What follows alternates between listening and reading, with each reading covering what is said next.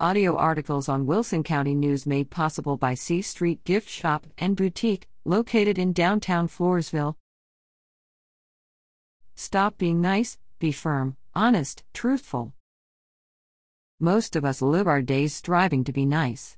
We think we can just be all smiles and exude love by being nice to those who do evil.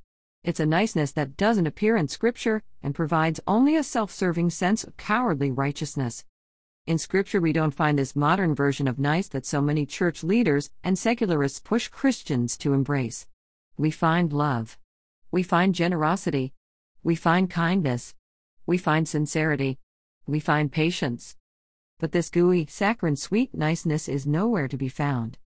On nearly every page of the Gospels, you will find Jesus dining with culture's untouchables, healing the infirm, instructing the weak, but he isn't nice, he is firm, honest, truthful, patient. He lovingly tells them the truth about their sin. He tells them to go and sin no more.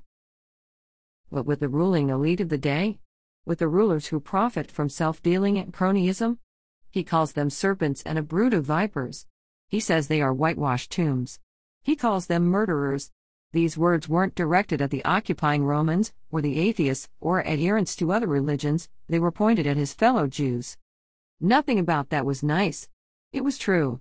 It was honest. And it was a kindness to those who were being oppressed. No doubt many wanted Jesus to just be nice. You can hear them demand more of the water into wine and free bread and fish, Jesus, and less of the viper talk. It is no different today. I can only speak to the experience of Republicans, but those who yell the loudest for citizens to be nice to politicians are the ones profiting off selling out the values and principles for which the GOP reportedly stands. We can be nice serfs, or we can be driven citizen leaders.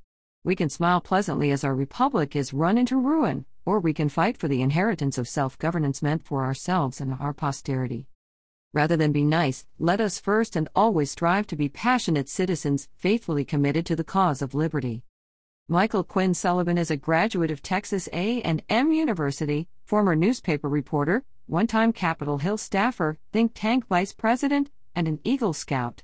He is the publisher of Texas Scorecard.